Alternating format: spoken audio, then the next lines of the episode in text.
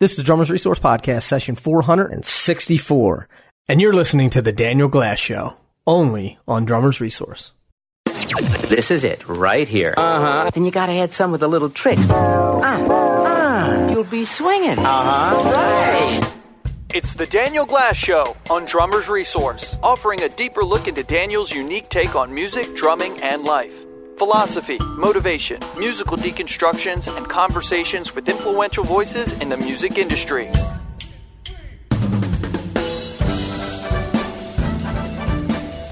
Hey, everybody, it is Daniel Glass. I want to welcome you back to another episode of The Daniel Glass Show right here on Drummers Resource.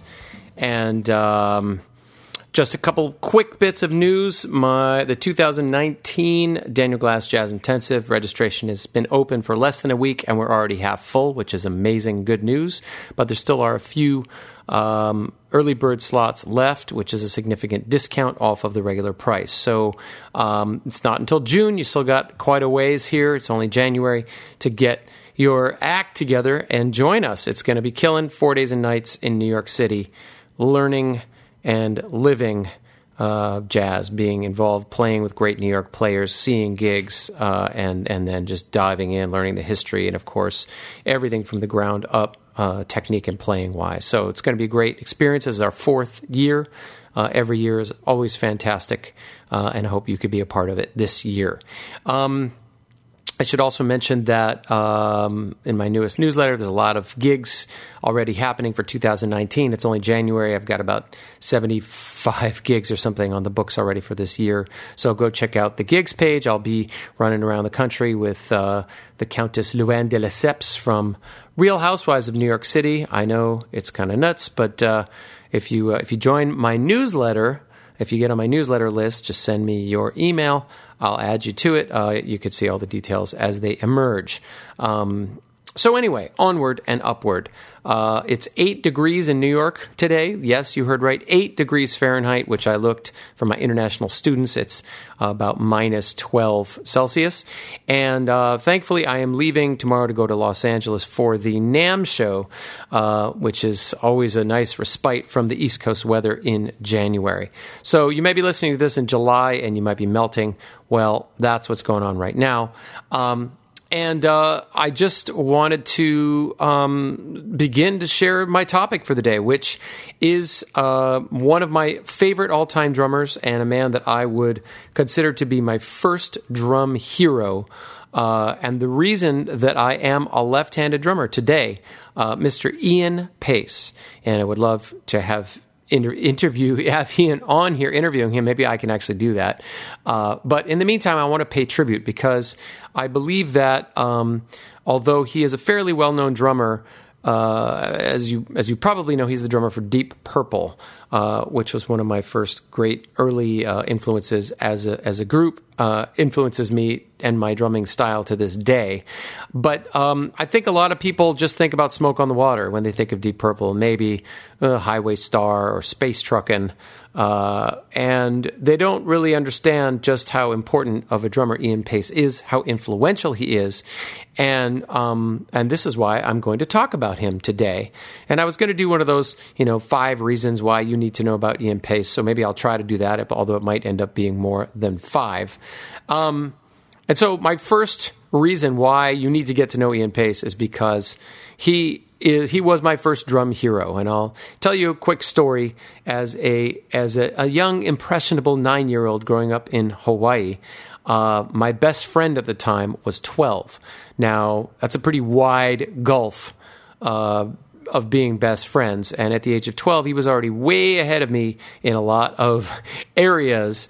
Um, you know, Hawaii in the early 70s, mid 70s was uh, pretty much a freewheeling zone. Marijuana was kind of everywhere. Uh, not like it is today. Well, more like it is today. Um, you know, it, it it it was sort of part of the culture growing up there. And he turned me on to the Green Bud, and at the same time, um, he turned me on to a lot of heavy music. I was uh, I had that, pretty much just had my parents mostly musical taste. I was a big radio listener, which I've talked a lot about on this program, because um, we didn't have a television when I was growing up. So it was the radio morning, noon, and night for me. Um, but uh, Deep Purple really wasn't played on the radio, um, not until the rise of FM radio. And, you know, a lot of sort of heavier groups were not played. You had to learn about Black Sabbath and, and other groups just from word of mouth, you know, Deep Purple, Black Sabbath, even Led Zeppelin. Maybe you'd hear Stairway to Heaven or Trampled Underfoot or Whole Lot of Love. Those are the only songs I can really recall hearing by really heavy, heavy groups. Um, on AM radio, which was the only kind of radio we had when I was a kid. So um, my it was to my great uh, amazement when my 12 year old best friend turned me on to some very heavy music. And I remember the, the four records he turned me on to were Pink Floyd, Dark Side of the Moon, uh, uh, Aerosmith, Get Your Wings, which had some live tracks on it. Great album. Uh, uh what was the third one? Um, well, certainly uh, Deep Purple made in Japan. Oh, and Black Sabbath. Um, I believe it was probably uh, uh, Paranoid. So uh, here I am. I, I, had grown up listening to John Denver and Joan Baez. My parents were folkies. They listened to classical music. Um, and all of a sudden, in the space of a very short period of time, I'm getting turned on to all this really heavy music. Uh, sort of right around the same time I was getting turned on to the green bud, as they say. So all of that tends to go together. And I remember my friend Charlie, his name was Charlie, my buddy, we hung out all the time, showing me this album cover. Uh, it was Double Live album, you know, the Double Live album with the with the fold out jacket, and it was Deep Purple, made in Japan. And I just remember I'd never heard anything like this. I loved every second of it, and I was already interested in drums at that point. I'd actually started taking lessons when I was seven. I was sort of, you know, snare drum and timpani and playing in the little elementary school band. Um, but my heart really went in the direction of, of rock and roll.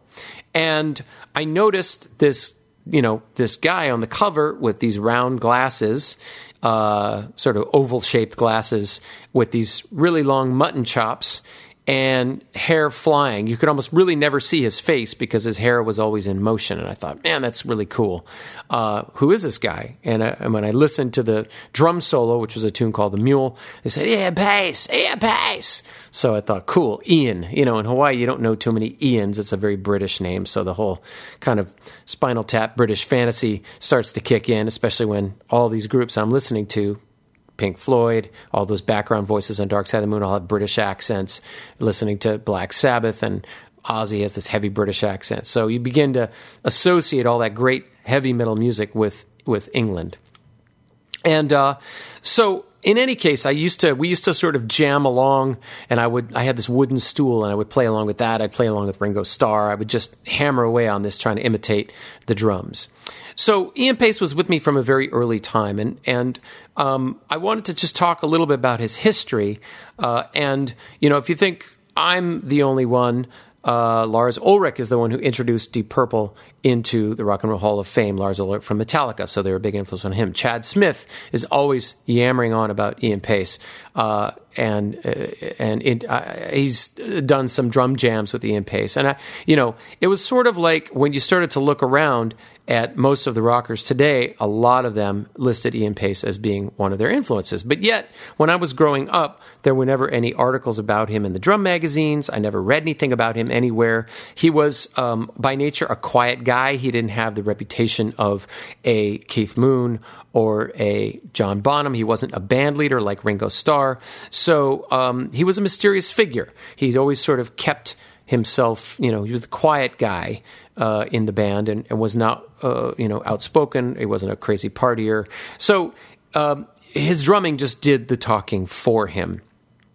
It's interesting though because, and I will talk a little bit more about this as I go. But um, I, I, later found out that you know Ian Paice grew up in.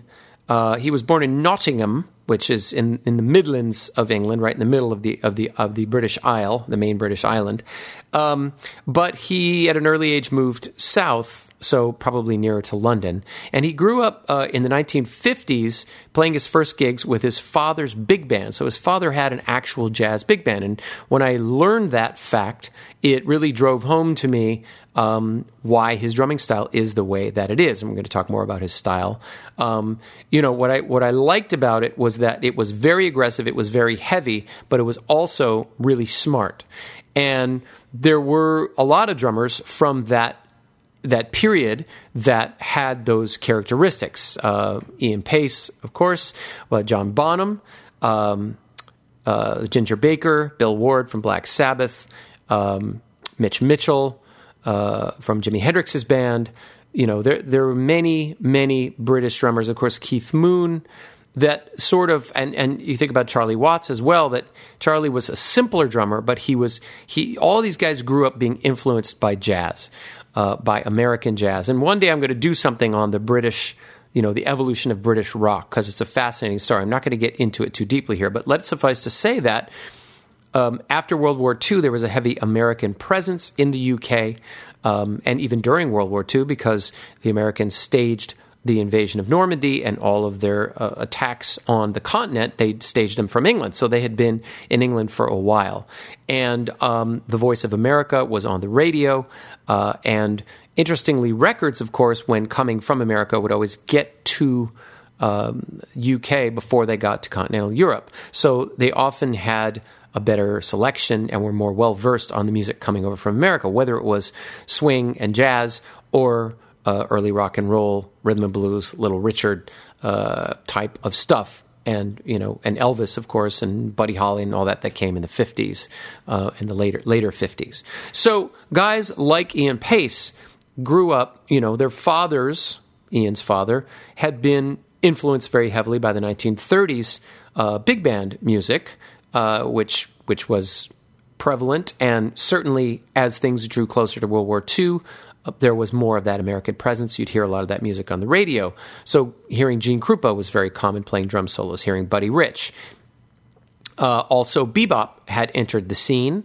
Uh, I've talked about John Bonham's influence, how he literally in his drum solos paid tribute to Max Roach, literally paid tribute to Gene Krupa. Um, so we think of these guys as rock drummers, but they really were highly influenced. Mitch Mitchell's favorite drummer was Elvin Jones, you know, post bop. Um, and you can you can kind of go right down the line. The other aspect of a lot of these drummers, and certainly Ian Paice was the case, was that with the idea of listening to jazz and being influenced by jazz, they were also influenced by the idea of free improvisation. And uh, this is an aspect of all of this music of this late 60s period that I really like is that live, these bands were trying to do the same thing that a jazz band would.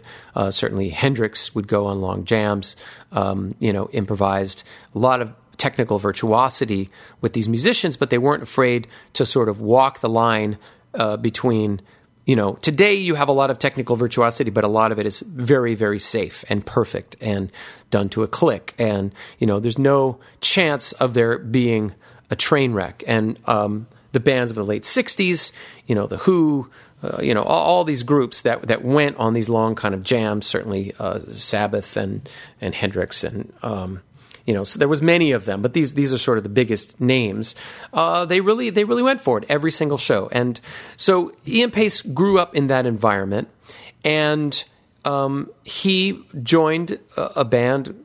Uh, you know, sometime in the in the very late '60s, not sometime, but uh, uh, in 1968, sorry, I was, I was, hunting for the date.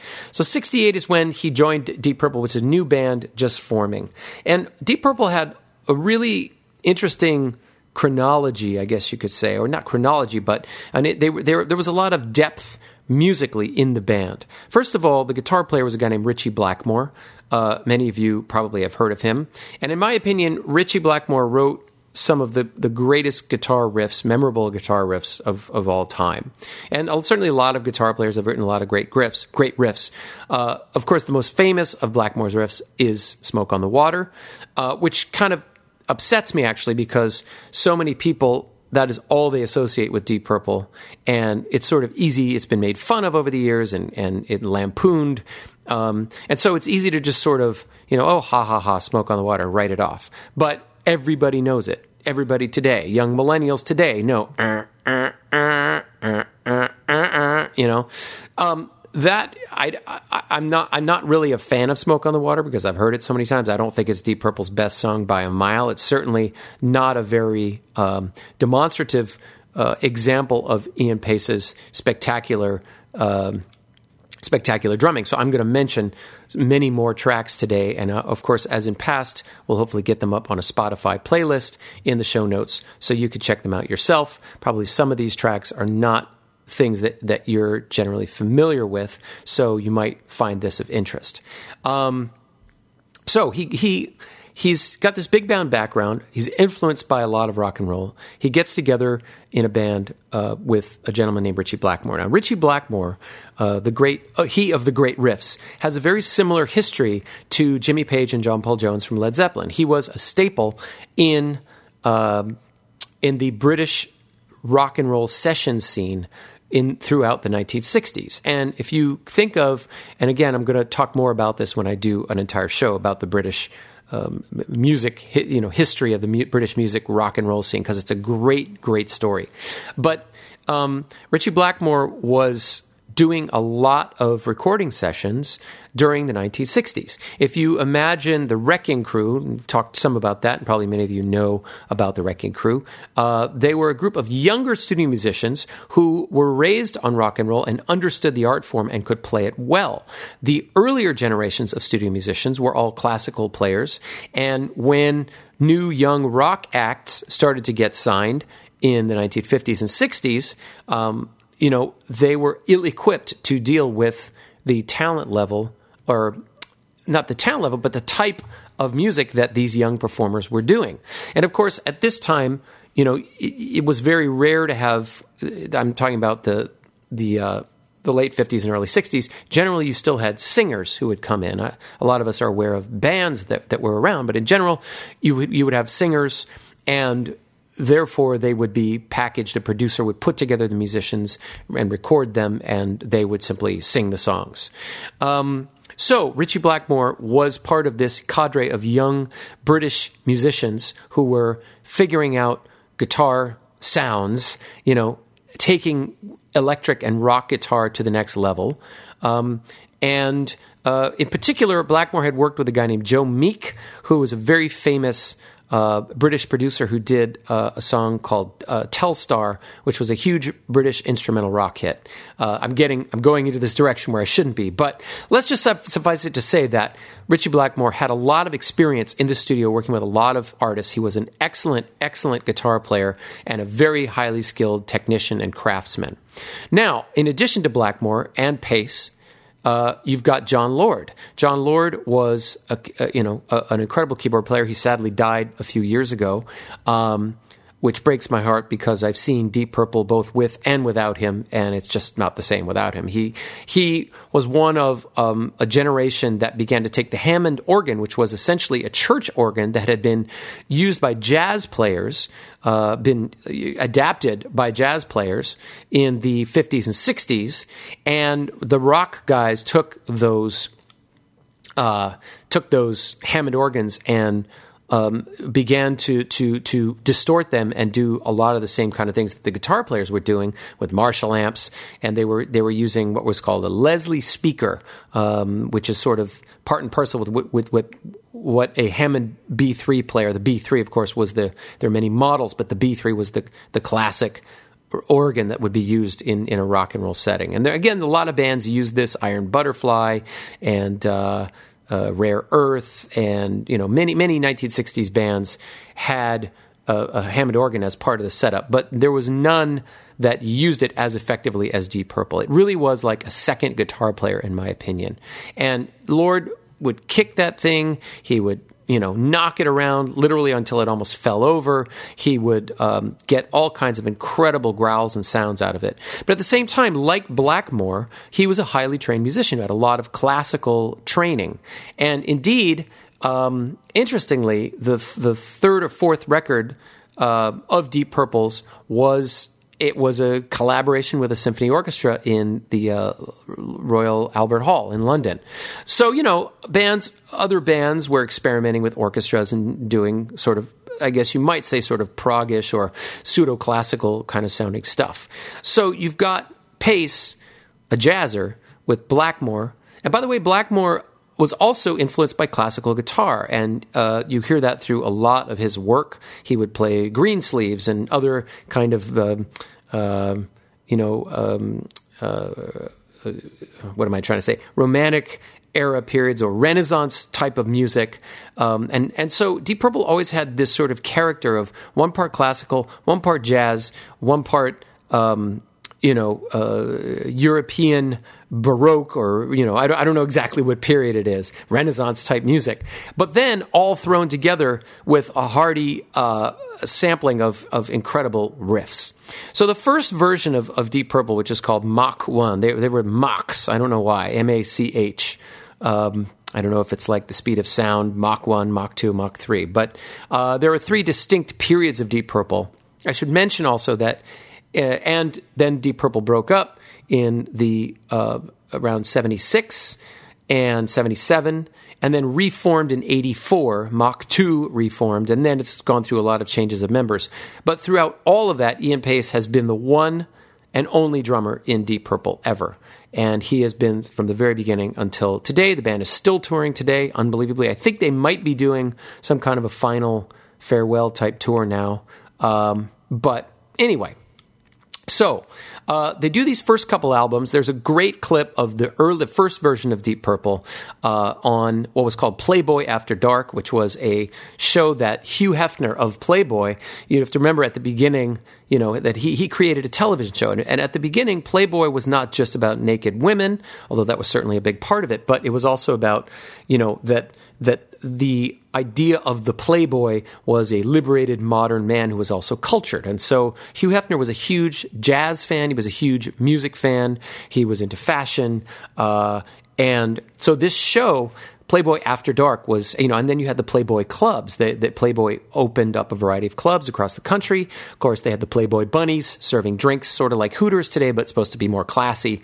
Um, although I don't really think when you've got women in tiny bunny outfits serving drinks, it's going to be all that much more classy. But, uh, um, but they had music at these places. They had jazz music at, at the Playboy clubs. And Playboy After Dark, they had a variety of different kinds of bands, often new acts. So there's a great, um, a great clip on YouTube, which I will put on the show notes, of Deep Purple in their first incarnation doing um, Hush, uh, which was their first hit and it was a huge hit. You still hear it on the radio a lot today. Um, which and also a Neil Diamond song called "Kentucky Woman." Uh, interestingly, both of those songs were cover tunes. So, like many bands of the period, at that time they were exploring, and their first two hits are not their own original compositions, although they were they would quickly jump into that. So after a couple albums with this first version of the group, and by the way, Ian Paice's drumming already is establishing itself really incredibly on the song Hush. And if you check out Hush, uh, it's got it's got a lot of Hammond organ, really percussive, and it that you know you got kind of I think there's some congas going, and the guitar is chuck chuck chucking, and it's this very kind of kind of a groove. It's a great groove, and considering this was 1968 or 69, it's a very progressive. Um, very forward thinking and already very kind of heavy rock sound, and it has that you know um, you will recognize it from the the vocal riff na na na na na na na na na na, and uh, it's it's a fabulous song. I remember hearing it a lot as a kid. I didn't even know it was Deep Purple because it sounds so different from their later vocalist Ian Gillan, of course, who was to come in Mach two. So, um, but on Hush. Ian Gillan is uh, Ian Paice, rather the drummer, is already ripping off some incredible runs, 16th, uh, 16th note triplets, and really laying all that stuff down. And um, what's nice again about this period is that really for the first time, you know, if you think of the Beatles, their era um, when they were when they first came out, '64, drummers were still fairly constrained as far as what they were allowed to do on a record or what they were able to do without interfering with the recording process. You had to be careful about what you played. Um, by the late '60s, everyone is experimenting. Of course, you know uh, the the the counterculture is in full bloom, and uh, drugs are you know prevalent, and this young baby boom generation is really coming of age. So you hear that in the first couple of tunes of of Deep Purple's uh, their first couple of hits. I think they made three records with that lineup, and then they got rid of the, the guitar player and the bass player. Sorry, the, the vocalist and the bass player. Uh, I love the bass, the first bass player's name, Nicky Simper. Nicky Simper. Yeah, if you had a guy named Nicky Simper in your band, I'd hate to say it, but it's not a good rock name. Let's just leave it there. In any case, they replaced those guys with a guy named Ian Gillan, who is uh, left and come back to Deep Purple several times, but for the last big bunch of years, he's he's been the guy, and he really ha- has been the voice of Deep Purple more than any any of the other singers. Um, and so Ian Gillan joined, and then Roger Glover joined, who also is still with the band today and has been there uh, practically as long as Ian Paice. Um, and this was the formation of what we call Mach 2 that was really to become what the sound of Deep Purple would become in their in their greatest uh, period of, of commercial output. Um, so uh, this band goes on to release a bunch of really important pivotal records, and now you know the the thing about Ian Gillan. Well, I'll talk about both Ian Gillan and and Roger Glover, the bass player, because they they both contributed a huge amount to the sound of the band. Ian Gillan had a lot of people don't know this, but in the original production of Jesus Christ Superstar, which ran on the London stage of the West End because it was written by Andrew Lloyd Webber and Tim Rice, who were British composers, and they were not yet uh, established enough that they could, you know, just go to Broadway. They were working in London. And of course, you have the West End in London, which is the British version of Broadway, and many great productions saw their start there. So they composed Jesus Christ Superstar, and they grabbed Ian Gillan, uh, who already was in Deep Purple, I'm pretty sure, uh, to play the role of Jesus. And if you listen to the original, what they call the original cast album of Jesus Christ Superstar, and you listen to the movie version, which starred Ted Neeley as Jesus, it is just, in my opinion, it's a joke. It's not even a comparison. Ian Gillan is so intense as Jesus. He is so powerful. He just destroys. His voice is incredible. He's sort of got a lot of the same qualities, characteristics of his voice as Robert, as Robert Plant. Very high, screaming voice. Of course, many singers of that period had that kind of a, a high, wailing, screaming, ah! You know, kind of thing going on. Of course, taken from people like Little Richard and James Brown, uh, and and given a white British treatment, but no less soulful, intense, and powerful. Uh, many singers did it badly, but Ian Gillan is truly uh, in his prime was was one of the great uh, rock and roll screamers, and. Um, so if you listen and go back to check out Jesus Christ Superstar, it's unbelievable his performance and hearing that just I heard that also as a as a kid. Maybe a couple years later, I was in middle school when I first heard it, but I was overwhelmed by by his rock and roll performance. And of course, that is a one of the first examples of a real heavy rock musical, and it's it's fantastic. One of my all time favorites. So he had done that. Of course, he he could not stay in the show because he just did that album performing. And then the show went on to Broadway in New York, and he continued with Deep Purple. But that's a great way to hear Ian Gillan. Now, Roger Glover, the bass player, he was one of the primary uh, creators of maybe what we would call the, the the fuzz bass or the distorted bass. And different bands had had that sound in the '60s, but moving into the '70s, Roger Glover sort of uh, really captured just the ridiculous, unbelievably huge distorted bottom end. So, in essence, th- with this version of Deep Purple, you have four front people who all kind of sound like. Uh, you know, like they're playing through a Marshall stack. You got Ritchie Blackmore, who is playing through a Marshall stack. Jon Lord playing through a ridiculously uh, uh, uh, you know, beefed up, distorted Hammond organ and growling Leslie speaker.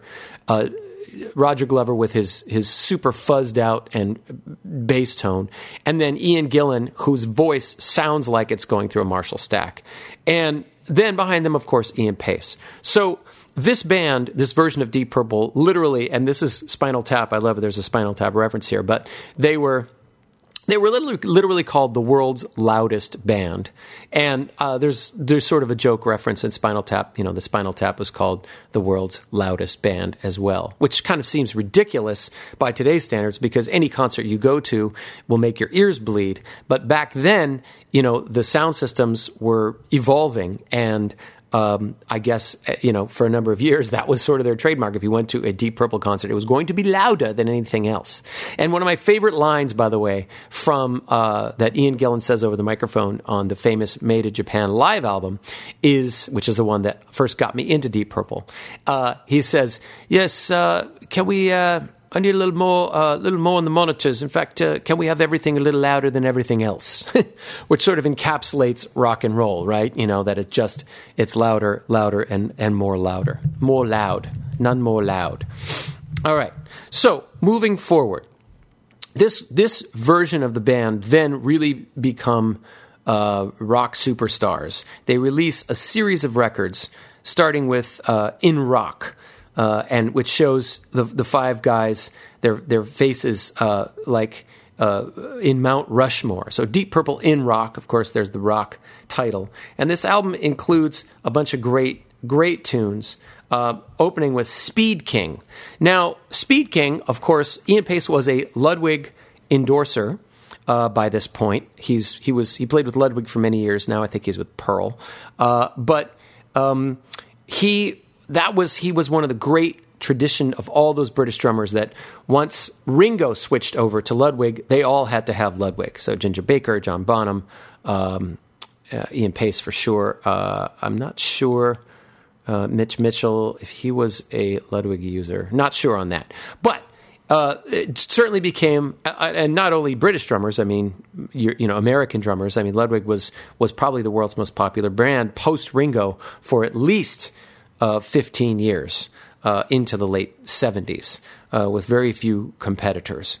So, of course, Speed King is um, the pedal that was created by Ludwig. Uh, and it was a very popular pedal in the 60s, 70s, and 80s, and I think it's kind of back now. It's an unusual pedal. I had one, didn't really like it uh, because it doesn't have a heel plate. It just has the foot footboard, and that's it. And it's an unusual kind of way to play it. It also had two springs instead of one, all right, I'm geeking out here, but um, you know, I'm sure I'm assuming that Ian Paice paid one, played one, and uh, so uh, Speed King, totally kick-ass tune. Uh, it, it's it's it's it's that first lineup just exploding, fast up tempo,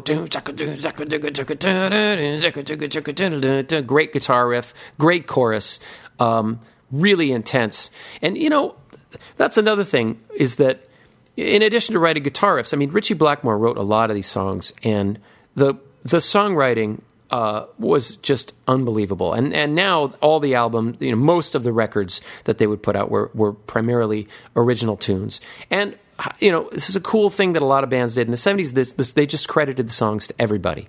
So like you know, Lennon and McCartney credited everything that the Beatles did, other than the George Harrison compositions and the occasional Ringo uh, uh, contribution. But it didn't matter whether Lennon wrote it or McCartney wrote it. They just said Lennon and McCartney.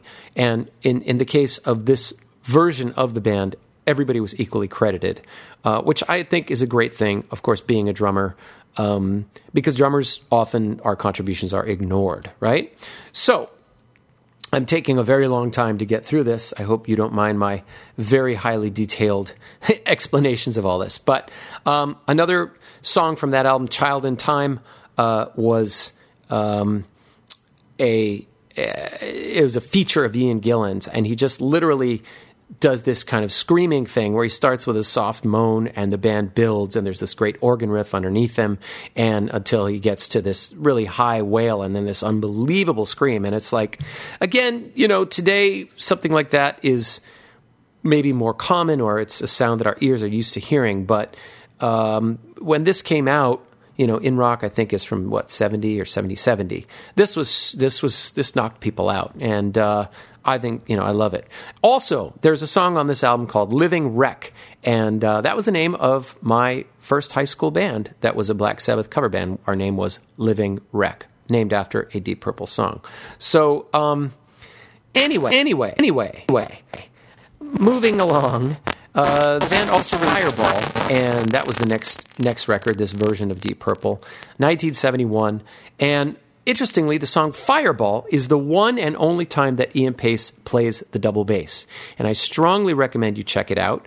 I don't know why he never got into double bass. I would assume, and I'm going to say that this is one of the other things I love about his playing, other than his ridiculously fast singles, uh, is is his um, ridiculously fast bass drum foot and incredible control. And I would say more than any of the other drummers of the British invasion, uh, Ian Paice had a super ridiculous uh, right foot. Well, he's a left-handed drummer, so left foot, I should say, bass drum foot. Uh, I would say honestly that only Buddy Rich had a better and stronger foot, single foot, than Ian Paice, um, at least until the modern era. Um, it's fantastic. His solo, his drum solo uh, on the live album Made in Japan, has shows off all of this stuff. His his chops were are just incredible. And single stroke rolls. He used a lot of singles. I don't hear a lot of uh, heavy paradiddle stuff, but great use of singles. A lot of accents, um, ghost notes, and um, you know. So, but Fireball, just to stick with that, not jumping around too much. Um, th- there's uh, um, a, a, a uh, just it's this double bass intro. Then you know, and it's it's it's like the best double bass playing you've ever heard for that period. Better than you know, like a Cozy Powell, uh, Ginger Baker, Louis Bellson, all rolled up into one. And then he never played double bass again. I mean, go figure. He never used it live in his setup. I think maybe he uses a double pedal now, but I um, I've never, I've looked, I think last year he did something with some younger Italians who basically kind of hired him in tribute and played a bunch of Deep Purple songs with him, and he did do the double bass intro for Fireball. So I'll see if I've got that and I'll put it up. But the tune Fireball, unbelievable, totally happening. Uh, again, um, great chorus and just a, an amazing rock tune, pop rock tune.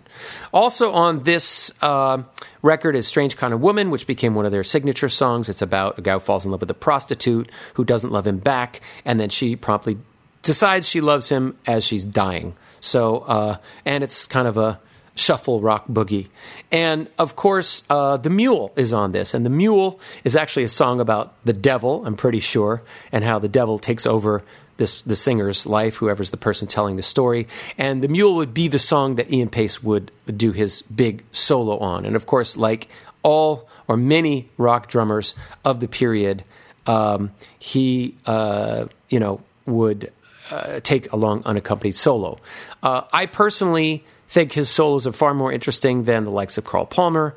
Uh, I, I dare I say John Bonham, um, I was never, you know, I thought John Bonham solos are cool, but they're a little bit repetitive. They go on and on.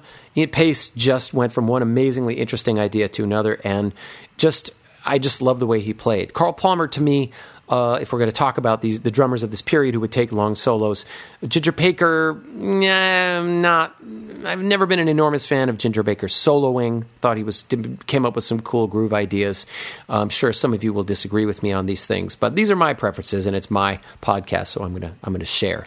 Um, but the the just the incredible machine gun sort of. Uh, you know, cascade of notes that came out of Ian Paice, the cool ideas. And this really goes back again to how he approached rock music. He he really approached it with a jazzer's sensibility. And unlike the rest of those guys, I mean, I guess Mitch Mitchell had had some jazz training. John Bonham, from listening to his solos, you can hear him take some jazz ideas. But Ian Paice really sounds like a jazz drummer um, and has just so many great improvisational ideas in his solos. Um, you know, it's it's I, I think it's just a pleasure, and you can really hear the Buddy influence. He you, he really sounds like a rocker's version of Buddy Rich. I think more than any of those other drummers. Uh, the same kind of excitement, the same kind of like eye popping, blistering chops. So you could hear that on the Made in Japan Made in Japan record, which we are getting up to. Um, so in 1972. Uh, Deep Purple releases Machine Head. You know, you're getting an idea in rock uh, Fireball, Machine Head. You know, these are very hard, heavy titles to go along with the, the style of the band's music. Um, and it it's uh, it's sort of Machine Head. You could say would be the equivalent of Led Zepp four or Black Sabbath's Paranoid. Perhaps it's sort of the album that is um, most iconic of the band's uh, period. But personally, I was never a fan of Machine Head uh, because Machine Head was the album that they toured with when they made Made in Japan. Uh, and so you've got songs like Highway Star, uh, Space Truckin', um, and uh, um, Smoke on the Water, of course. And these are sort of the biggest three hits off this record. Really, Smoke on the Water was only the one to actually ever get any airplay. Maybe Highway Star a little bit. But in my opinion, this album came out in 72, or rather late 71. And the the following tour they did, it came out in 72 actually. The the the following tour they did, which was 72, 73, absolutely really showcased what made this version of Deep Purple so great, and that was their live show. And if we're talking about jazz, um, you know, one of the things that I that I just love is was their ability to create group improvisational jams, and they did this like so many other bands. You could trace this, of course, back to the era of of jazz itself, of working on ideas and developing these jams over time live and really going for it and trying new things on every show. Led Zeppelin is known for this. They did a fabulous job of it. Um, the Doors, another great band that would do long jams. And so often the live albums of these groups are what I preferred because I guess I always just liked that living on the edge kind of sensibilities. And it's one of the reasons that when sort of 1980 arose, and you know Van Halen turns into Ozzy's solo career, uh, and then into hair metal. I lost all interest in rock music because I felt like what I enjoyed about it, which was yes, there was the attitude, there was the the loud riffs and all that kind of stuff. Um, but what I enjoyed about it was the improvisational jamming, and that was virtually gone by the '80s. There was there was it was purely um, a commercial pursuit. And there were some good rock bands in the 80s, but uh, my interest in the 80s turned more towards punk and new wave because it was more stripped down and had that that um, you know, and prog rock, I should say, which was very heavily about improvisation. Uh, but so my metal years really were the 70s, and I, and I, listened to a lot of metal in the 80s, but most of it was digging deeper into the 70s canon uh, and getting to know a lot of these bands and, and getting into the prog thing. And that, of course, led me to jazz. So go figure. But I think even as a jazz musician, I still love Deep Purple. And Made in Japan, let's just talk about that for one second. It is in my opinion, and I've said this before and I will go on record and say it again, is one of my Desert Island discs. And it is, you know, and I'm a jazz, I, I, listen a lot to jazz music and all kinds of stuff nowadays, but I will go back and listen to Made in Japan over and over and over and over again. And one of the, you know, I've had a few great close call moments with Ian Paice. I've met him actually twice, which I'll talk about at the end of the podcast. But um, in addition to, to that, um, I had a chance to be part of a British series about the history and evolution of rock, and I got to. They interviewed Ian Paice. Uh, I was one of only 20 drummers, that, that, and the list was like ridiculous. Steve Smith, Bernard Purdie, uh, Chad Smith, um, Ginger Baker, uh, you know, Billy Cobham. I mean, and I'm like one of 20 or so people they interviewed, which I was, it was a true honor. But one of the things I mentioned that Ian Paice was my idol. And it was interesting. I'll, I'll talk more about this near the end of the podcast because I want to save it.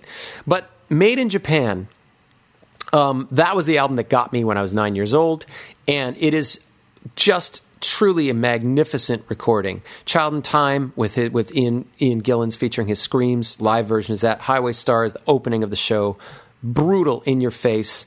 Uh, it's about you know 70s. It's about like my car. My, I have the baddest fucking car on the road, and I'm gonna you know I'm gonna race it to the ground. Okay, the lyrics are stupid, but what rock metal band had lyrics that were deep and introspective, not too many. You know, think about a lot of Led Zeppelin lyrics. They're just about sort of phantasmical, you know, mystical lands. So I wouldn't say they, you know, I mean, they're cool. They sound great, but, um, you know, heavy metal was not known for its uh, deeply poetic lyrics.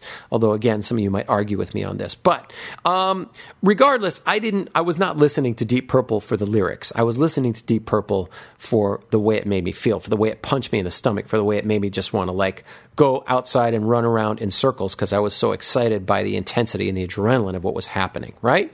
Um, so Smoke on the Water, if you know, I think the the live version is much better. Like I said, I've I've listened to the song many times. I don't think it's one of Deep Purple's best. Uh, it just happened that that riff caught everybody's attention, so I'll move on past that. There's a long drum solo, the mule. They do Strange Kind of Woman on Strange Kind of Woman. Ritchie Blackmore and Ian Gillan. That's the one about the prostitute who dies. They do this little jam in the middle, uh, and. Uh, uh, the, the, where the, the guitar player plays and then the singer sings, and Zeppelin would do this kind of stuff between Jimmy Page and Robert Plant. Uh, but I think the way Deep Purple did it was pretty cool. Then there's the song Lazy. Uh, Lazy was one of many kind of blues jams that was looking back to an earlier part of Deep Purple's career. Um, you know, sort of what we call like a boogie shuffle. Right? So it's a shuffle, but it's like a rock shuffle. And every band was doing these kind of things. Again, I like the riff. I like the way Deep Purple did it. They, they would feature, you know, this version is 10 minutes long. Every song on here is like, you know, the shortest song is Highway Star. That's six minutes and 43 seconds. Child in Time, 12 minutes. I mean, I loved this kind of stuff growing up. This was what I love. And uh, so Lazy's, you know, a 10 and a half minute song. They're going for it. They're jamming. And the band, they just absolutely captured light in a bottle. Go on YouTube and look up some documentaries about Made in Japan, and you'll hear, hear every great rock musician just go on and on about this album and why it's so special and so incredible and so worth checking out and listening to. Um, the last track, however, is what I want to talk about, which is Space Truckin'. Again, stupid song. Let's go trucking around the globe or around the galaxy. Um, you know, it's absolutely ridiculous lyrics. However, it's a really great, powerful rock song, great rock riff, uh, maybe a little over the top. But what happens is this version of the song, which was uh, I had been on Machine Head, is like it's 19 minutes and 54 seconds, and it is you know if you want any if, if you ever wanted jazz odyssey but done well not as a joke this is this is it the band after playing the song, which maybe is four, the first four or five minutes, they kick into this long instrumental jam that is just incredible. And it's actually based on a song called Mandrake Root that was from one of their first couple albums with the original lineup, but they have now extended it and everybody does they do the most interesting things. They're getting the most unusual sounds out of their instruments. They break it down to halftime because space trucking is like ba do ba do ba. Do ba so they break it down well the jam is like doom doom doom doom doom doom and it just sets up like a almost a john coltrane style droning riff that then uh, you know, the band sort of solos over. They break it down to halftime. They break it down super quiet to where you could hear a pin drop. They they bring it back up. You know, now remember this album is called Made in Japan. It was it was recorded on a Japanese tour in 1972, and the Japanese audiences were big fans of this kind of music, but they were different than European or American audiences, and they did not know what to make of what was happening. This is long before Cheap Cheap Trick at Budokan so what what's so cool is, you know, they sit very politely during the show. You can, and then you know they get into it. But uh, you know, th- at the end of this like 19 minute 54 second version of Space Trucking, the song the song ends and there is like silence for about 10 seconds before anybody starts clapping because they didn't they don't even know what just hit them. It's it's it's fantastic. And ian paice just does the most interesting uh, riffs with the bass player and the way the band works together it's to me it's it's because it's improvised it that's what makes it so exciting for me. I mean, there's a lot of prog bands that have 20 minute songs, 25 minute songs. Yes had an album, Tales of Topographic Oceans, that had four songs on a double album, and I love that album. But they even the you know most of that prog rock there would really was not a lot of true group improvisation. Everything was structured everything was orchestrated. And so in my mind once i learned the song or i knew the song i was always going to hear the song played the same way. I would go out and get bootlegs and whatever. But these bands like led zeppelin and deep purple uh, jimi hendrix who i you know think are some of the prime examples cream jammed but it wasn't on the level that these that these other bands i just mentioned were, were jamming. Who did some cool jams but pete townshend was, wasn't really a great soloist. That was not his forte. So they were limited because, um, you know, Entwistle and, and uh, Keith Moon were more the improvisationalists in the band, and Townshend would hold it down. But uh, that, that's why I think Deep Purple, you know, I'm not saying anybody's better than anybody else, but it really struck me uh, as great. So after this album, after Made in Japan, the success of this group started to get to them. They released one more album 1973 called Who Do We Think We Are, which I think is a cruelly underrated album. And the reason why is that the band made this record. The, the big hit from this album is called Woman from Tokyo, uh, which, of course, became one of Deep Purple's biggest hits. They still do it today, in fact. But the band broke up before they could tour on this record. And so nobody knows about this record. I would say that, other than Made in Japan, this is probably my favorite Deep Purple record. Well, and then the one after it, of course. Uh, but Woman from Tokyo, and there's a bunch of really great blues rock kind of tunes, really getting almost more into the bluesy aspect. There's a couple of places where John uh, Jon Lord starts to fool around with synthesizers as we get into that era, and it's just a fantastically cool record. The songs are you know more on the five six minute uh, version, beautifully written, executed. This band was at its peak, and sadly, they never got to tour on this record. So Blackmore leaves in a huff and he goes off to start uh, Ritchie Blackmore's Rainbow with Ronnie James Dio, another favorite band of mine, at least their first few albums. Also, went in a lot of the same directions as Deep Purple. And how do you land two vocalists who are two of the greatest rock vocalists and Ritchie Blackmore? More great riffs, right? But Ian Paice stays with Deep Purple, and they get two new guys in the band. Uh, they get uh, David Coverdale, who most people know from Whitesnake, and they get a bass player named Glenn Hughes, who uh, is has been in a million kind of all star bands today. He was in Black Sabbath for a while. Uh, he was in uh, I can't remember the name of that project with Jason Bonham, and uh, um, he's done a lot of great stuff. Glenn Hughes, and they both were singers. So for the first time, Deep Purple had two singers, and they would go on to produce what is arguably another of just the greatest rock albums, and that album is called Burn. And the song Burn, which opens up opens up the album burn is probably my absolute favorite piece of Ian Paice drumming. And there are there are many out there that would, would agree with me. If you don't know the song go you could see the live version of it on YouTube from Cal Jam which was from 19 uh, I think 70, 74 because uh, yeah, from '74 when Deep Purple was one of the headlining bands with this with the Mach Three lineup, and um, on this version of Burn, it it it's a, it's about a woman who it's sort of like Carrie, a woman who gets spurned, and so she causes fire and and and uh, brimstone to rain from the heavens, and she burns everything down, and uh, and it's uh, it is it is such a powerful, unbelievably in your face track uh, just this new band like exploding out of the gate, not going to be messed around with anybody. I'm sorry, I take this back. Ritchie Blackmore was still in Deep Purple at this point. He did not. He was still there, which is why the riff on Burn is incredible. He didn't leave until 76. So they made two albums with this configuration, and I, I, apologize. Ian Gillan, the singer, left, and Roger Glover, the bass player, was fired. That's who left. And Mach 3 was still with Blackmore and then with uh, with Coverdale and Glenn Hughes. Uh, Glenn Hughes brought this weird kind of funk element. He really was into like funk and soul music and wanted to take the band in that direction. So this album has, and the way he sings is more of a funky edge. I was never a huge fan of his singing. David Coverdale. Um, pretty damn great rock singer. A lot of people compare him to Robert Plant. I don't think he sounds like Plant, but um, in any case, uh, this song, Burn, Ian Paice is basically filling the whole way through the song, but it's not like Keith Moon where it just sounds kind of all over the place. It is so on point and so fierce and so fiery. And it's really a culmination of, of that era of what rock, you know, I think the pinnacles of great rock music. Great songwriting, great singing, great guitar riffs. The riff on the song Burn is one of my it's one of my all-time favorite guitar riffs. Um, so onward. Uh, there's a bunch of good songs on this record. Uh, you Fool No One, Ian Paice does this cool Latin-esque cowbell thing. Um, and it's just like he kept coming up with amazing idea after amazing idea, never sacrificing the groove, even with all of all of uh, the, the the fills and, and other stuff that he's playing. Um, just the the the groove is right there and he's embellishing it all over the place. And other thing I loved about him was that you know the way he used his his Ludwigs, the, his sounds were fantastic, very distinctive, very much like John Bonham. Uh, I didn't really like Ginger Baker's uh, Ludwig sounds; they were very muddy and tubby.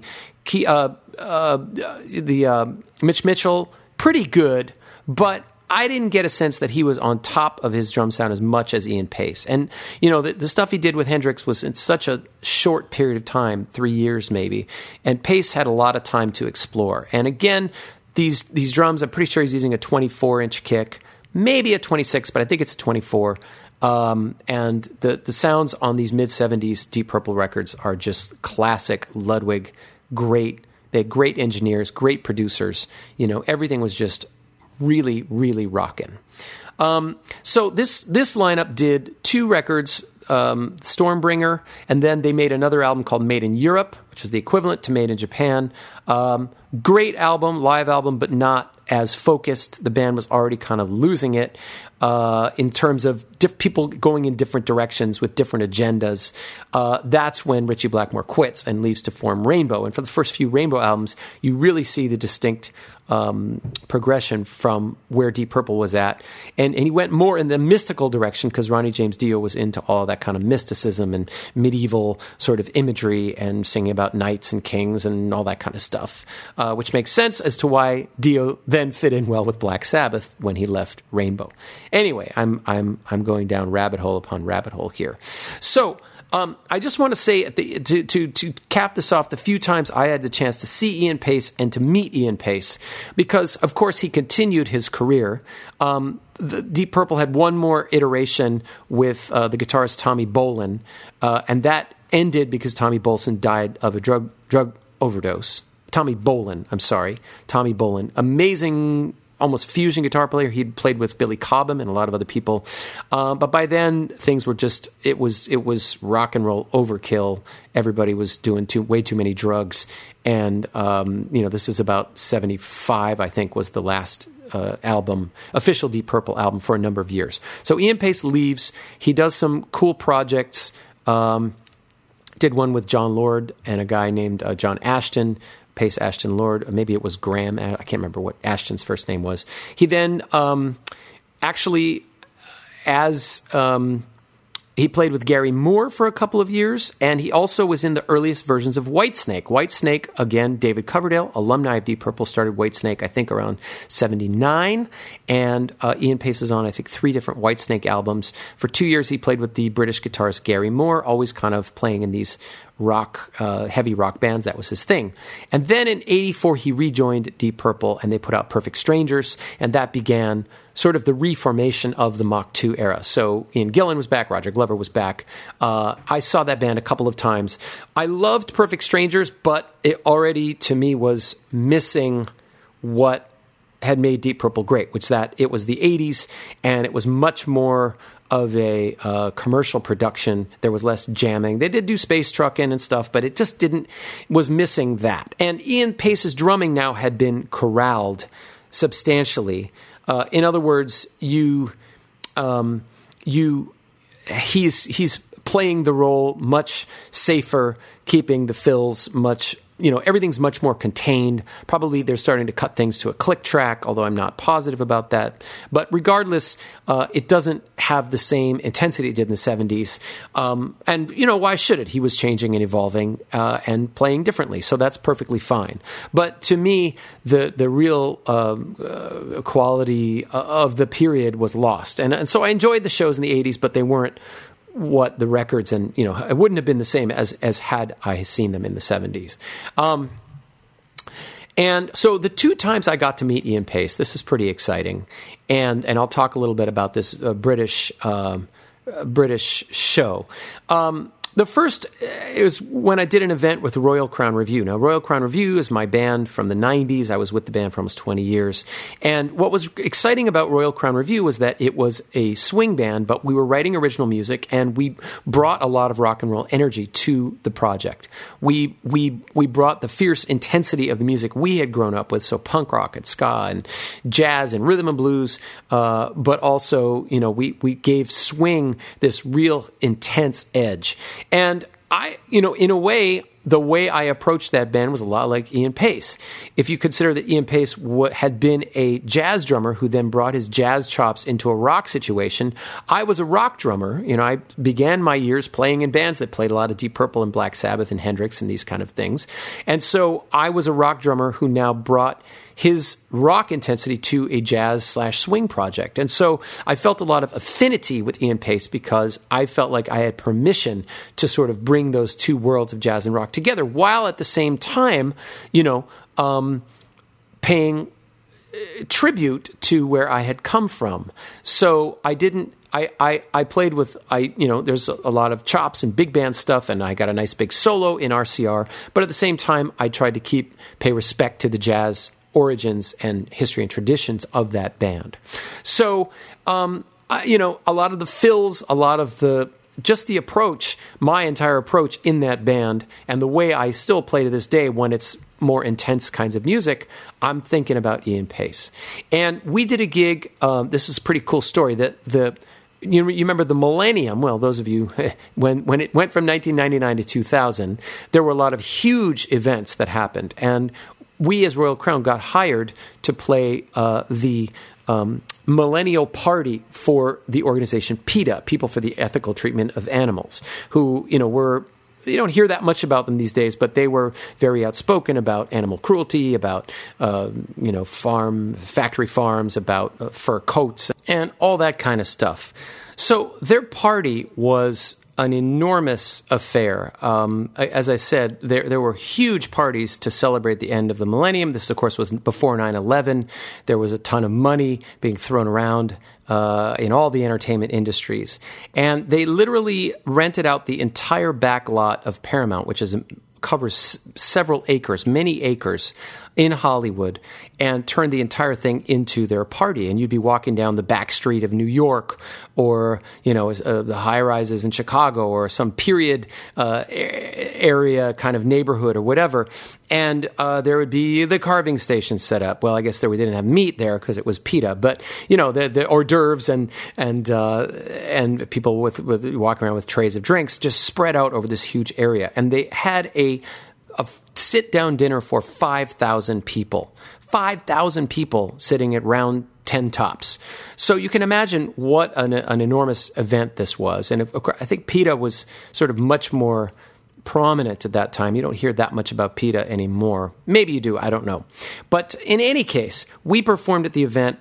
Um, and also performing at the event were the B 52s and the Pretenders. We had done a tour with them the year before, 1998, and they were both vegan bands. So they had been. Um, you know, invited to play because they, they, they wanted to feature artists that were vegetarian. Uh, so I think it was because of them that that we got pulled into the festival. But the the headlining event, the highlight of this was Paul McCartney uh, his wife Linda had just died a year or so earlier, and she was the. Um, they had created an award in her honor, the Linda McCartney Award. She, of course, famously was a vegetarian animal rights activist.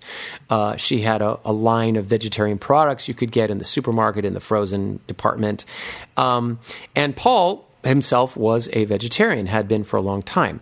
Paul McCartney's latest record that had just come out was called Race with the Devil, which is the name of a rockabilly tune, and it was a tribute record to all of his childhood heroes, the songs that he had grown up listening to, which were a lot of rockabilly and early rock and roll songs.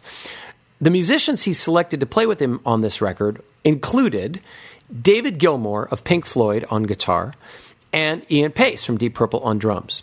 So um, I was extremely excited because, you know, I had gotten into Made in Japan around 1974 or 75, and it was now 1998 and 99, sorry, and I was going to have the chance to meet my hero, so 25 years later. Um, and uh, I talked to the tour manager of the of the B52s, and he hooked me up, and I went to Ian's trailer, and we got to we got to say hello, and that was really exciting. Uh, let him know who I was, and he he couldn't have been kinder or more gracious. So then that night, and I've got another great story about David Gilmour that I won't tell now, but I we were watching the B52s uh, perform, and uh, David Gilmour happened to be standing right next to me. And I, I think I mentioned this. I was in a Pink Floyd tribute band when I was in college in the late 80s. And I, I sort of tried to talk to him and make small talk and mentioned to him what a big fan I was, and he had nothing, wanted nothing to do with me. Sort of sniffed up his nose and looked away. So, uh, so much for meeting your heroes. Sometimes probably was not the right environment for that. But anyway, regardless, uh, second time I met Ian Paice, Flash forward a bunch more years later to 2011. Uh, so another, say, 12 years later down the road, I'm living here in New York, and my wife, God bless her, gets me uh, tickets, gets us tickets to see Deep Purple at the Beacon Theater, and they are um, playing with uh, symphonies. They're doing this whole tour with symphony orchestra. So I'm sort of like, well, I don't know how they're going to sound. I don't know how Gillan's voice is going to be, this and that and the other. And um, I also, though, I knew uh, the guy that was managing Ian Gillan's solo project in LA. So I called him up and I managed to get backstage passes. And um, the show was awesome, actually. It was great. They sounded great. Steve Morse was playing guitar. I love Steve Morse. He's no Ritchie Blackmore, but uh, it was good. It was good. And Jon Lord, of course, was gone by then. But they had Ian Gillan, Roger Glover, and Ian Paice. And uh, I got to go backstage again and meet him and gave him a copy of my book that I had recently completed, uh, The Commandments of Early Rhythm and Blues Drumming, the project I did with Zoro. And uh, I, I, actually had a chance to write an article about this experience for Modern Drummer in 2011. And it's hilarious what he said. Uh, he said, Now I've got something to read on the bus. Thanks very much. You know, so he was again very understated, very just the nicest, most humble person, just like, you know, the the neighbor in the neighborhood next door. I mean, it could couldn't be more of a down to earth dude. And uh, so, you know, it it it was. Uh, it was just a pleasure to meet him, and I feel like uh, I can check one item off the bucket list. I got to meet my very first drum hero and spend a little time with him, and at least give him the book. I don't know if he ever read it, uh, but at least I had the chance to do that. I'd like to put a quick coda on this by uh, sharing about this this uh, presentation on Sky Arts I was involved with last year. Um, as I as I mentioned, uh, the the uh, I believe it's called the Art of Drumming. Uh, it, unfortunately, it has yet to air here on in on U.S. soil because of licensing issues. But it's all about um, the uh, it's a four four one hour specials about drumming and the drum set broken into different, different, categories. So they brought me in as kind of the historical expert, talked a lot about the history and evolution of drumming and rock around the clock and different kinds of things like that. But I mentioned to the director and the writer that I was a big fan of Ian Paice. That was one of my earliest influences. And they said, Oh, we have interviewed Ian Paice for this show. And um, so what they had me do was play along with Highway Star. Um, I played along with Highway Star. And then they wrote to me and they said, well, what we're going to do is we've got you playing along to Highway Star, uh, Chad Smith playing along to Highway Star, and Ian Paice playing along to Highway Star. And we're going to cut back and forth and show the three of you uh, being involved. Uh, you know, your your different interpretations of the song, and you hear the song, you know, in the background. Uh, I was so excited about this that you know I couldn't I couldn't wait, and they sent me. Uh, eventually, the program came out. It aired. It got a lot of great reviews. A lot of my friends in the UK and Europe saw it, wrote to me and said, "Great job." Um, and uh, and I, I'll put a link to like the trailer, although I'm not in the trailer. But I went to this, you know, I looked through four hours of stuff, watched four hours of this thing, uh, only to find that they had uh, edited me out of the Highway Star montage, and I ended up on the cutting room floor. So, uh, ha, them's the breaks, I guess. That's that's showbiz. But it was a it was a great project to be a part of. So that's my tribute to Ian Paice. I hope that after listening to this, you're inspired to go check out some more of the recordings and videos. I will put definitely um, some really uh, some nice clips up. There are some incredible uh, the Made in Japan I, a few years ago, a video surfaced of another of those concerts in Japan. Not the exact ones from that recording, but that band at that moment in time. And it's pretty amazing to be able to watch what you're hearing on the record. The sound, of course, is not as good as the record. But um, that's it. And I hope that you uh, take a little more time out of your life to check out Ian Paice. He's worth checking out. Uh, just his everything he's done in his career has been quality, top notch, and uh, absolutely fantastic. So, thanks for listening to the Daniel Glass Show here on Drummers Resource, and have a wonderful, wonderful day.